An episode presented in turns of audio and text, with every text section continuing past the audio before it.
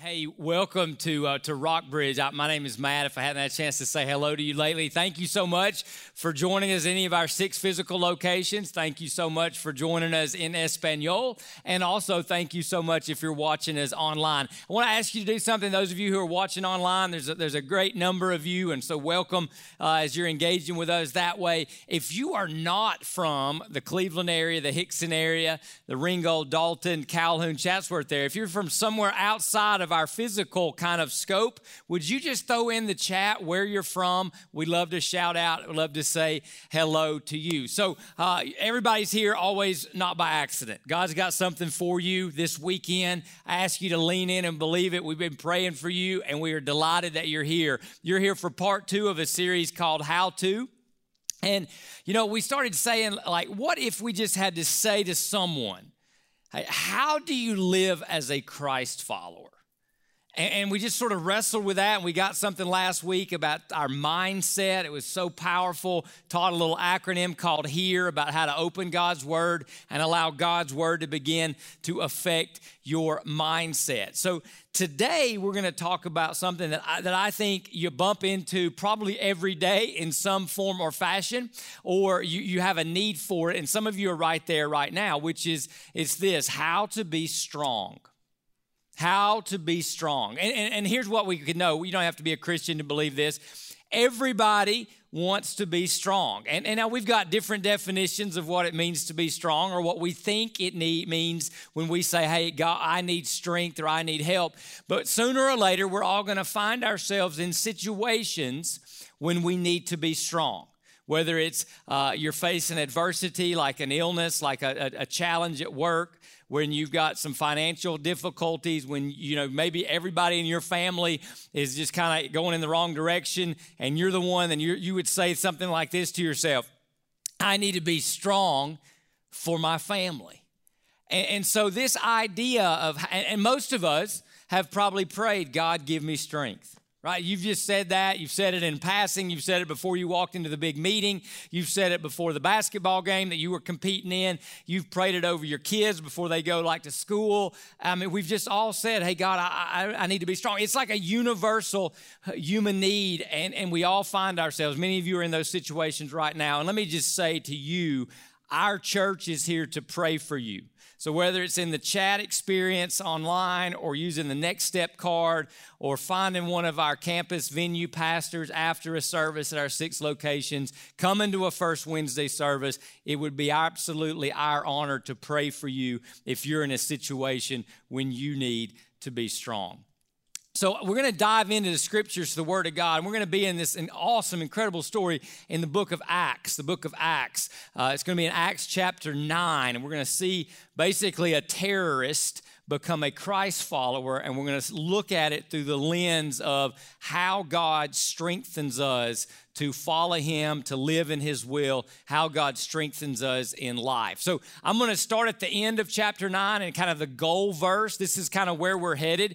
It says, Saul grew stronger, and, and Saul was someone who was persecuting the church, but he became a Christian. We'll look at that story in just a minute. But it said he grew stronger and kept confounding the Jews who lived in Damascus by proving, demonstrating that Jesus is the long-awaited Messiah and the Savior of the world and the Son of God. So, Jesus, so Saul is strong. He's confounding his enemies, those who are opposing him, and he's proclaiming what we call the gospel or the true identity of Jesus Christ. And our goal here is, okay, God, how do we get strong? And God, I, I want to be strong. Now, like a lot of things, there will be something this weekend in what we talk about that you and I are going to have to unlearn.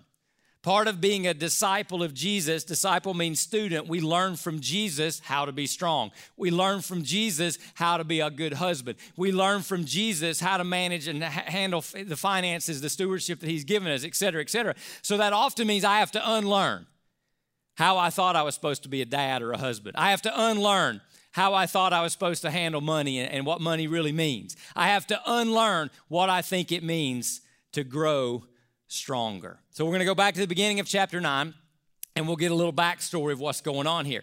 Now, Saul was still breathing threats and murder against the disciples of the Lord. Now, we just saw him proving that Jesus is the Lord. And at the beginning of the chapter, he's condemning, he's persecuting, he wants to kill those who are students of Jesus. He goes to the high priest and requested letters from him to the synagogues in Damascus so that if he found any men or women who belonged to the way, a, a, a name for Christians, he might bring them as prisoners to Jerusalem. So he's a terrorist to the church. He's a terrorist to Christians. Imagine you walked out of here uh, th- this weekend and on your way you ran into a guy like Saul. He would want to put you in jail. He would want to arrest you, or he would want to see you killed. And because he had gotten this letter from the high priest, he had the authority back then to do so.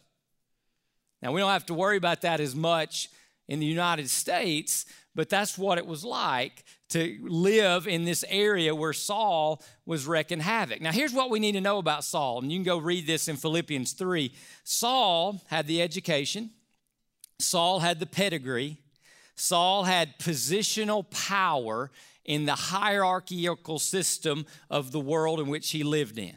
He was well thought of. So you and I, if we were back, if we could zoom back in time and we got a portrait of Saul, we would say he is strong, right? Because strength to us is position, power, income level. Strength to us is authority. Strength to us is status. Strength to us might be physical strength. You know, the guy can bench press this or squat that. All of those things we think of when we think of strong.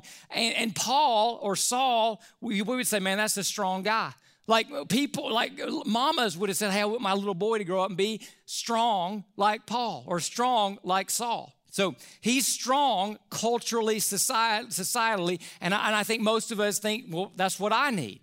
God, if I had more money, I'd be stronger. If more people liked me, I'd be stronger. If I got this job, I'd have power, I'd have strength, right? That's what we think of. And then something crazy happens to Saul. As he was traveling, was nearing Damascus, a light from heaven suddenly flashed around him.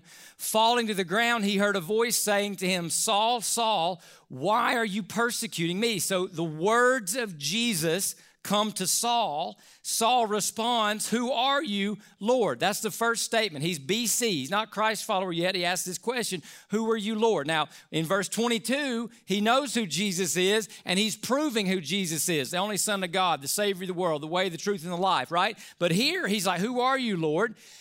I am Jesus, the one you are persecuting. But get up and go to the city, and you will be told what you must do. The men who were traveling with him stood speechless, hearing the sound, the word, but seeing no one. Saul got up from the ground, and though his eyes were open, he could see nothing. So they took him by the hand and led him into Damascus. Saul is now weak in a worldly sense. Everything Saul stood for has been disproven. He realizes in one flash he's on the wrong side of history. He realizes his position, his pedigree, his stance about faith and Jesus is wrong. And physically, he can't do anything for himself. He has to be led by the hand to Damascus. Now, how did he get from there to verse twenty-two? We got to work. We got to do some work, don't we? But here's what it here's the insight it proves or shows. There's a strength we want, and then there's a strength we need. And where we get confused by God is we say, God, give me the strength. And most of us, it's the strength we want, but God operates in what we need. Another way to say this, there's a strength you want God to give you, and there's a strength God actually has for you. And if we don't understand how God strengthens us, we'll get confused, and we'll be tempted to, to do things on our own. And we'll be tempted to pursue worldly sources of strength and worldly sources of power. And here's the truth we need to embrace, and this is what we got to unlearn, especially men, because we got a lot of confusion about manhood. We are never told in Scripture to be strong in and of ourselves. You'll, you, you can't find it. I'm going to give you some examples in just a minute. We're never told, go just go be strong. We're never told you can do it. We're never told those things. So the strength that God wants to give and that we have to how to to learn how to access that strength, the strength he wants to give is more like when you stood at the edge of the pool and you couldn't swim and your mom or dad said, "Trust me and jump." And you mustered up the faith and the courage and you believed your mom or dad were good and strong, and so you jumped into their strength. And you rested in them, and they said, "You did it, you did it," but you didn't really do anything but trust, right? That, that's, that's, that's what we're talking about. The, the strength we're talking about is the strength that would be like this. Hey, I want you to walk down that dark alley all by yourself that's very, very dangerous, and here's a Navy SEAL team platoon to go with you. And you could walk down that alley and nobody would touch you and you'd not a hair on your head would be harmed. And you could say, "I did it," but it wasn't really you, right? The strength we're talking about is sort of like Batman versus uh, Spider-Man, okay? The world is sort of operating in Batman's strength. The, you know, Batman's strong because of his gadgets and his gear, right? He puts stuff on him that makes him cool and, and, and, and all this kind of stuff, right? But he's vulnerable when that stuff's gone, right? Now, Spider-Man became strong because what? A spider bit him, and that spider's D N A infused with him. And so it was from the outside, but it works inside to give Spider-Man his strength. And the strength we're going to talk about is not worldly strength. Hey, put on your suit, get stronger in your body. Here's, you need some something attached to yourself, like power, like money, like approval. You know, it's not that kind of strength. It's God wants to do something in you, and what he puts in you is something of himself. Now let me show you in Scripture. It says, "Be strengthened by God." This is the spiritual warfare passage, Ephesians six. "Be strengthened by the Lord and by his vast strength." By yours? No, by his. Spider-Man, right? That's what he's talking about. All right, we move, we move on. Colossians one twenty-nine, "I labor for this." Paul's got an energy. Paul's got a goal. Paul's got an ambition. "I labor for this, striving with" whose strength? His strength that works powerfully in me. Spider-Man's strength.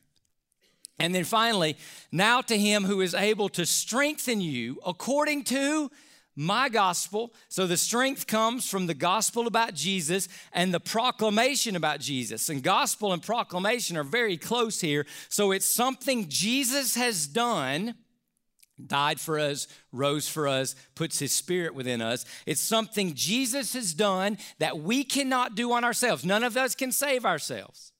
Jesus has to do it. None of us are good enough. We have to have Jesus' righteousness and goodness come into us and be credited to our account, right?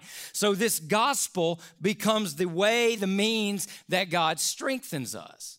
So that's the difference. Now, let's talk about, let's go back to our friend Saul and see how he goes from worldly weakness to this strength that we read about in nine twenty-two. So Saul was unable to see, and for three days he did not eat or drink. So he becomes what? Even weaker. And we'll skip some verses. I'll come back to them. Here we go. We're going to jump down to verse seventeen.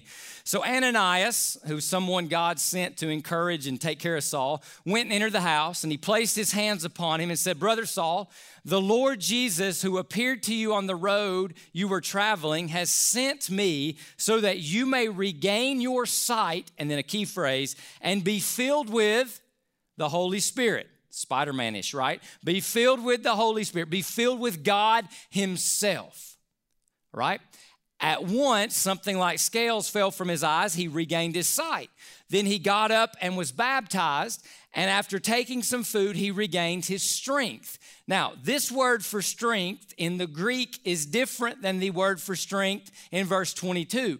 This word for strength is the strength that we think about biologically. It's the strength we think about, man, uh, of survival. It's the strength we need just to keep our bodies operating. And that's certainly an important part of strength. That's why God says to be, it's a Sabbath. That's why God says to, you know, take care of, of our bodies bodies and to take care of ourselves. It's a stewardship. But this is not the strength we're after. Most people want to end this quest for strength right here. God, I just want to be strong. I want to have energy. And we're thinking about energy to survive. We're thinking about energy to, to get through it. We're strength. How you doing? Well, I'm surviving. I'm praise the Lord. No, no, no. He is, it's way bigger than that. It's way more than that. And that's why in, in Luke's gospel, he changes the word for strength in verse twenty-two. And it's a word he uses in the two books of the Bible that he wrote eighty-six times. And it has nothing to do with what you and I can do. It has everything to do with what he can do in us and then through us. All right, so let's keep navigating forward. Saul was with the disciples in Damascus for some time. Immediately he began proclaiming Jesus in the synagogues. He is the Son of God. Now, I, I, I got to stop and marvel. In verse five, the first time we hear Saul speak, he says, "Who are you, Lord?"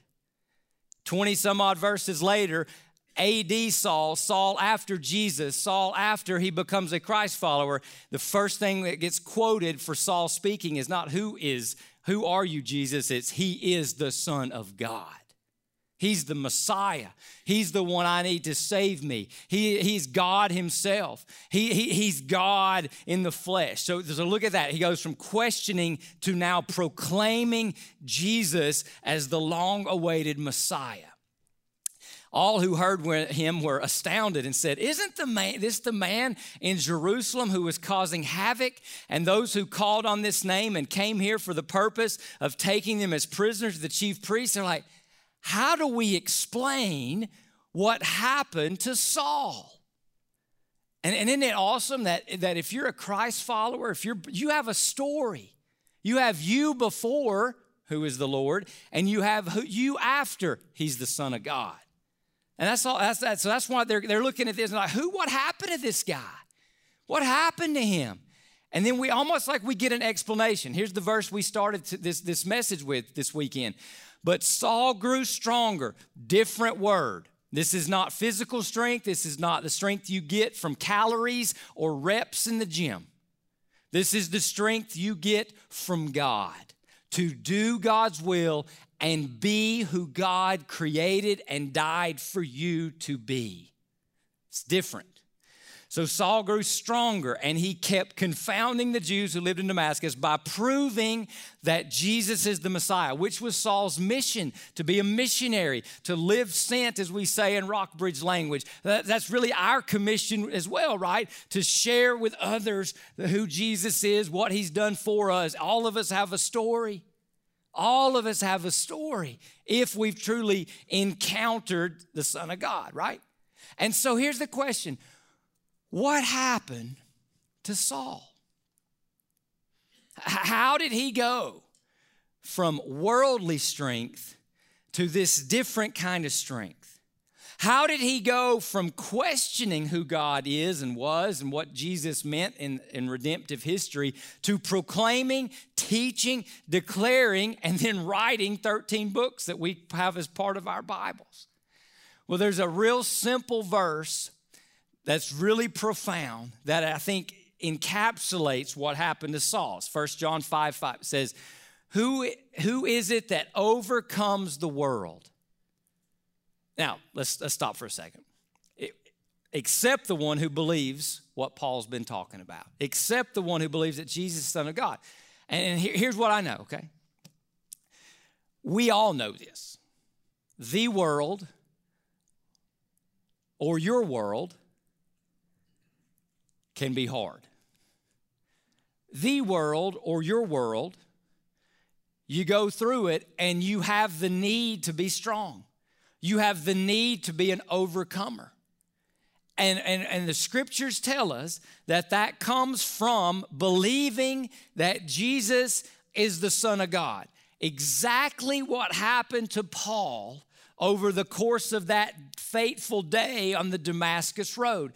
And Paul becomes, and I'm going to make up a word, but it's theologically accurate and it portrays what this is talking about. Paul doesn't become, you know, physically strong. Paul, Paul doesn't become strong because suddenly, you know, the lottery goes into his bank account. Saul doesn't become strong be, because he's a made man in the eyes of the Roman power structure, or in the eyes of the Roman faith, or the Roman hierarchy, or the Roman political system. Paul becomes what we're going to call gospel strong. Gospel strong. Strong in the Lord. Strong because the Lord is in us. And then we get some clues that we patch together to give a theological portrait of what it means to be gospel strong. So he who overcomes the world is the one who believes Jesus is the Son of God, which is what Paul goes from questioning and trying to destroy to Paul becomes a proclaimer and a missionary of it. And so First Corinthians gives us another hint. No one can say what Saul said, Jesus is Lord, except by the Holy Spirit. Again, the God comes in us, the God that reveals himself to us. So nobody can say Jesus is Lord in a supernatural, transforming way except by the Holy Spirit. So now we get some handlebars. Strength that we all want, that we all have need of, is from or is by the Spirit of God. It's not from, hear me, the spirit of the world. So it's not from a spirit of mammon or materialism. It's not because we're going to know enough scientifically or otherwise. It's not, for, uh, it's not from the spirit of the political realm. It's not from the spirit of, of, of approval. It's not from popular opinion or vote. It's the Spirit of God. It's supernatural, not of us. That's why I say that it's not a perfect metaphor, but it works a little bit. It's Spider-Man-like, okay? So, so we see that right here. And then we begin to see in Scripture this portrayal of how the Spirit of God works in people. So we go to Ephesians six, which says, take the helmet of salvation, the gospel, and the sword of the Spirit. And what is the sword of the Spirit but the Word of God? So pray at all times in the Spirit, which would be to pray the Word of God that the Holy Spirit inspired. With every prayer and request, stay alert with all perseverance and intercession for all saints. Stay alert and persevere. Be strong. Why? Because you have the helmet of salvation. You're, you've been saved. You have the gospel. You have the sword of the Spirit, which is the Word of God. And so you're in the Spirit as you pray the Word of God. Second Timothy says that all Scripture, God's Word, is God-breathed. The breath of God is parallel to the Holy Spirit, and this Scripture is useful for teaching, rebuking, correcting, and training in righteousness, so that the servant of God may be thoroughly equipped for every good work. So that the servant of God has the strength, the power, the ability to do what God has called them to do. That's the strength that we see happening from Paul, and it's coming through the Word of God that God has given to him. Let's get even, even even deeper. There's two books of the Bible that are kind of like sisters or siblings, Colossians and Ephesians. All right? So in Colossians, we have this phrase, let the word of Christ dwell, be at home in you richly. And then it describes it in all wisdom, teaching, and admonishing one another through psalms and hymns and spiritual songs, singing to God with gratitude in your hearts. So he describes the word of Christ dwelling in you richly, teaching, singing, rejoicing, praising God. Then we go to Ephesians, and he says almost the same thing, except he changes a little prepositional phrase, says, be filled by the Spirit. And then what are you going to do? You're going to speak in psalms, hymns, spiritual songs. You're going to sing and make music to the Lord, giving thanks always for everything to God the Father in the name of the Lord Jesus Christ. So what has he done? Being filled by the Spirit and having the word of Christ dwell richly, be at home, be operating in you, focusing you. These are parallels in Scripture. So what can we say now? This, that strength comes from the Spirit, and the Spirit then uses the Word of God, which He has given us, that is useful to equip us to be who God made us to be, so that the servant of God may be thoroughly equipped for every good work, Second Timothy three. The Spirit uses the Word of God to stir up our faith. And faith is what? The little kid at the edge of the pool, tr- when mom and dad, I, trust me, I'll catch you, I'll catch you. Faith is saying, okay, they'll catch me. Faith is saying, okay, God, you've got me. Faith is saying, okay, God, you're going to take care of me. Faith is saying, okay, God, your will's going to be done in my life as I trust in you. And how do we get faith? Romans says, so faith comes from hearing, and hearing by the word of Christ. There it is again, the word of Christ filled with the Spirit, the strength of God. And then Ephesians says, so now in every situation, take up what? The shield of faith. The shield of faith, not the shield of money, not the shield of popularity, not the shield of power in a worldly sense, but the shield of faith. And what can we do with that shield of faith? With which you can extinguish, put out, mute the effectiveness, all the flaming arrows of the evil one. Let's rest in that for just a second. All means all.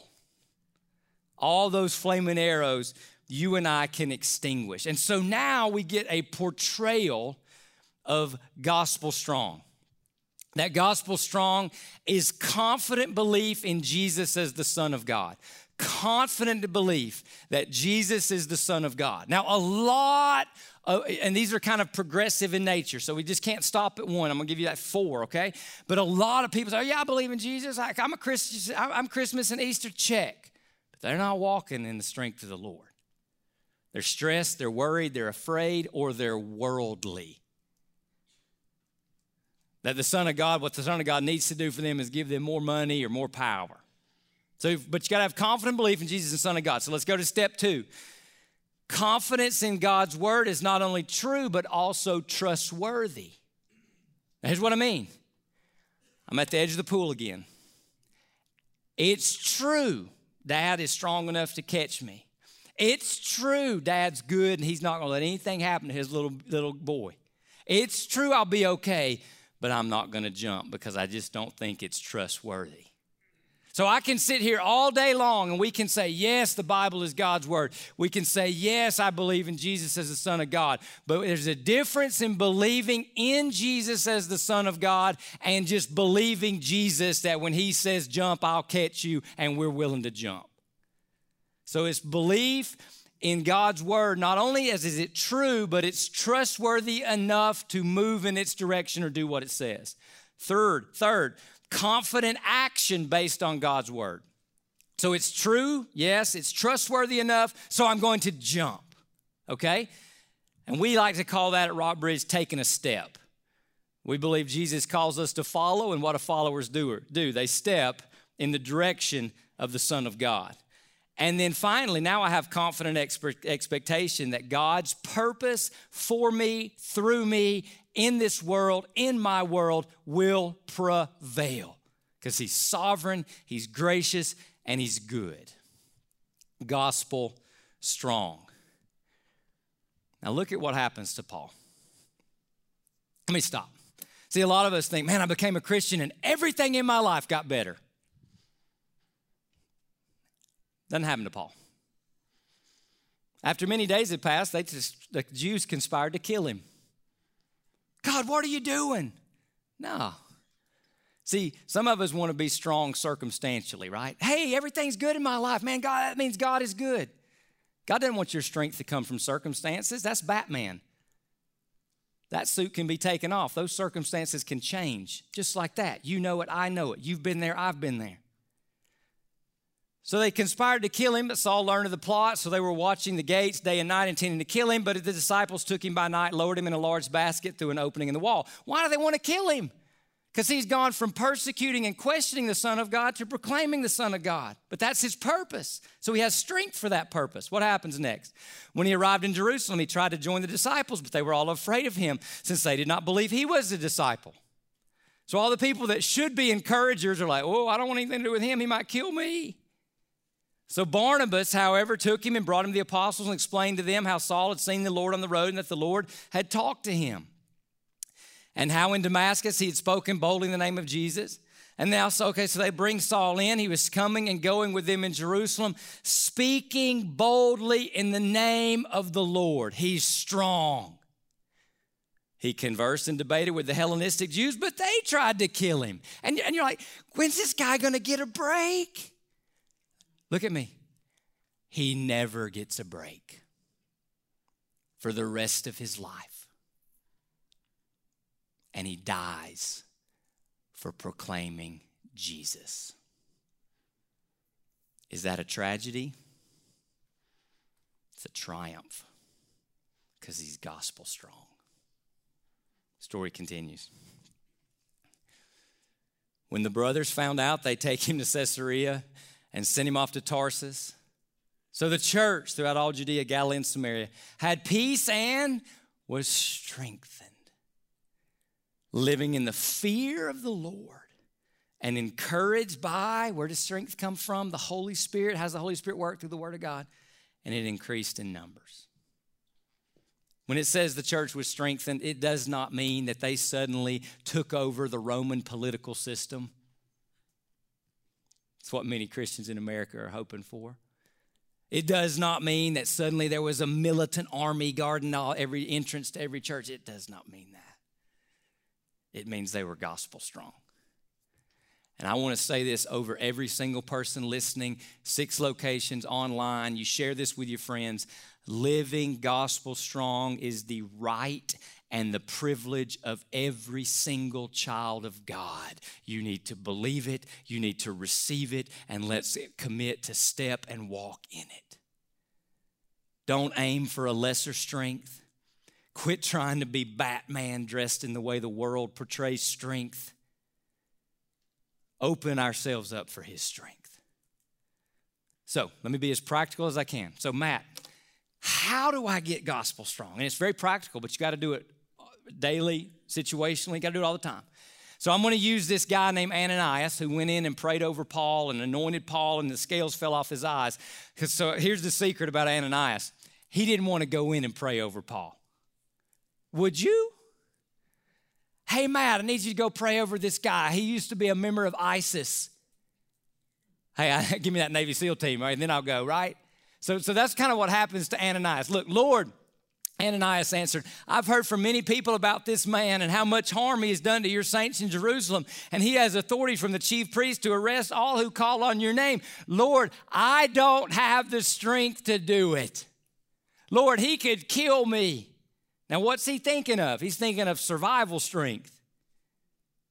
But the Lord said to him, go, for this man is my chosen instrument to take my name to the Gentiles, to the kings and the Israelites. I will show him how much, how much he'll suffer for my name. So what does Ananias do? He went and he entered the house. He placed his hands upon him and said, Brother Saul, the Lord Jesus who appeared to you on the road was traveling, and he sent me so that you may regain your sight and you may be filled with the Holy Spirit. You may be strengthened with God. So what does Ananias do? He comes up to the edge of the pool, and Father God is saying, jump, go see that man, that dangerous man, that terrorist. But he's changed. He's got me now. And Ananias says, God, I don't know, I don't know. But Ananias jumps and trusts the Father. And the rest, as they say, is history. You and I are here today because of Saul's ministry that became the church planting network that eventually crossed the Atlantic and brought the gospel to America. So how do we practically step, live, walk in this strength? There's two preconditions. The first one is this: weakness is not a setback, but a setup. A setup to receive strength. Weakness, God, I'm tired. God, I don't know if I can do it. God, I'm not sure. God, what if this happens? What if that happens? Quit using that as an excuse. Quit waiting for perfect conditions. Weakness is not a setback in your story. It's a setup for God's story through you. I'll say it this way. If dependence upon God is the objective, then weakness is an advantage.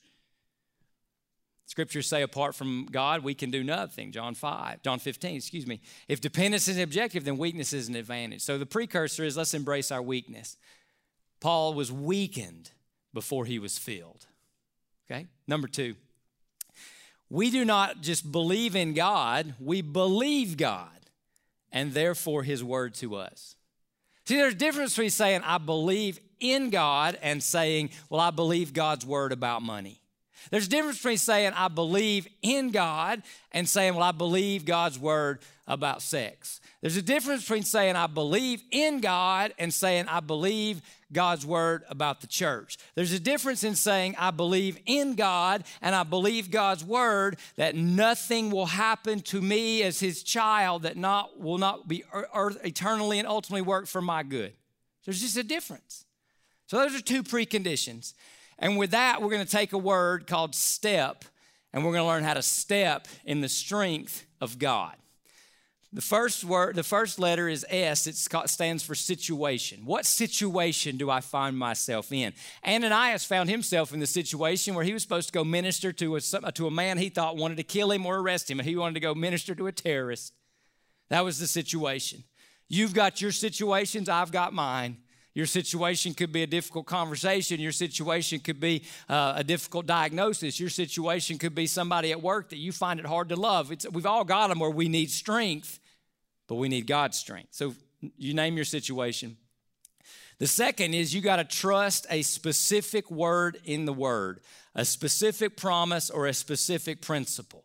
This is where you're here for, you're hearing from God, and your time with God is so instrumental. This is where we become like diamond hunters or pearl divers or treasure hunters, that we're seeking the word of God and asking to hear a promise or a principle that applies to our situation. Once we get it, then we're empowered to act on that word. We're on the edge of the cliff. On the edge of the pool, we're little kids. Do we trust mom? Do we trust dad? The word is jump, I'll catch you. Jump, I'll catch you. That empowers us to jump, okay? To take that action. And then the P is we're going to, and, and let me stop and say this. So the principles and promises of God's word are greater than providences. We got to believe, because providences are confusing. Why did that happen when it happened? They're greater than popular opinion, perception, preference, personal opinion. So I've got to go with promises and principles. Some of us get to the edge, ready to jump, and fear takes over. And we think, I don't have a peace about it. Go with the word, not with the gut feeling. But the crowd's saying, don't do it, don't do it, don't. Go with the word, not with the crowd. Promises and principles. And, and then the last, the P is this, then we're going to pray that word, and we're going to praise God for what he provides. We're going to praise God for what he provides.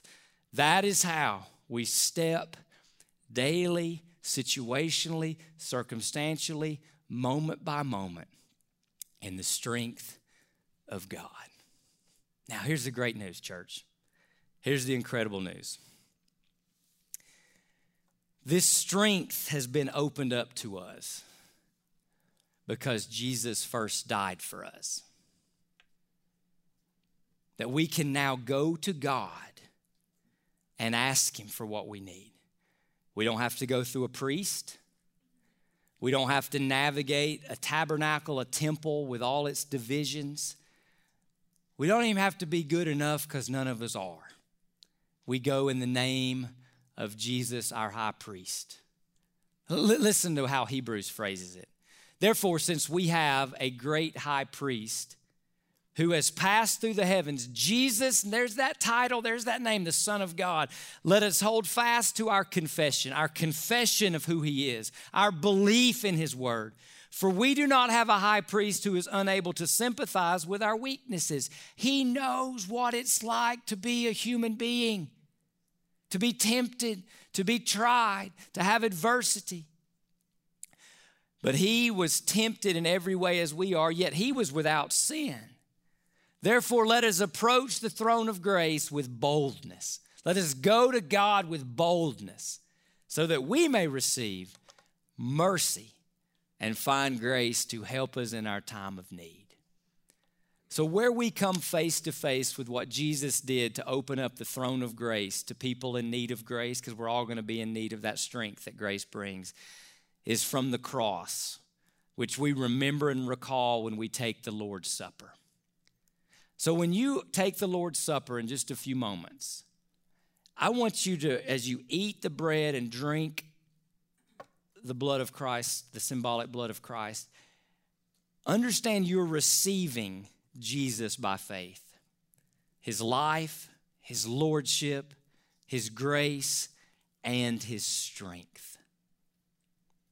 Now, if you're not yet a Christ follower, I ask you to kindly just refrain from this because this is for Christ followers. If you're ready to become a Christ follower and come to this throne of grace that his death opened up for you, look to him on the cross, realize it should have been you. It was him instead of you. It was him for you. Give him your sins. He died for them there. And give him the steering wheel of your life. And he'll come and live in you by faith. And you can follow or step with him forever and ever. But for all of us here, we focus our attention on the work and the ministry of our great high priest, who performed and did what we could not do, who died the death that we deserved to die, to open up the throne of grace for us to receive his strength. So we remember that on the night Jesus was betrayed, he gave thanks. He took the bread and he broke it and he said, "Take, eat, this is my body which is broken for you. Do this in remembrance of me." In the same manner, after supper, he took also the cup and he said, "This cup is the new covenant which is poured out in my blood for the forgiveness of your sins." It says, "For as often as you eat this bread and drink this cup, you proclaim the Lord's death until he comes." So may we receive the body and blood of Jesus. I will pray you take communion anytime after amen as we continue worshiping him. We pray together. Holy God, I first pray, God, there's folks here, including me, that just need your strength. Not worldly strength, gospel strength. So we just want to open our hearts in weakness to you. We want to open our hearts in dependence to you and ask for the strength that you alone provide. God, I want to pray over the Lord's Supper that before we take the, this, that there's an opportunity for all of us to confess sin, to repent of that sin. There's an opportunity for all of us to acknowledge our weakness, proclaim our dependence, confess anew, afresh, you're the Son of God. And there's an opportunity for all of us to receive by faith your death for us, your life for us, and your grace and strength to us. God, thank you. Thank you for the strength that you provide. We pray all these things in the name of the Son of God, Jesus Christ our Lord. Amen. Let us partake of the body and the blood of Christ.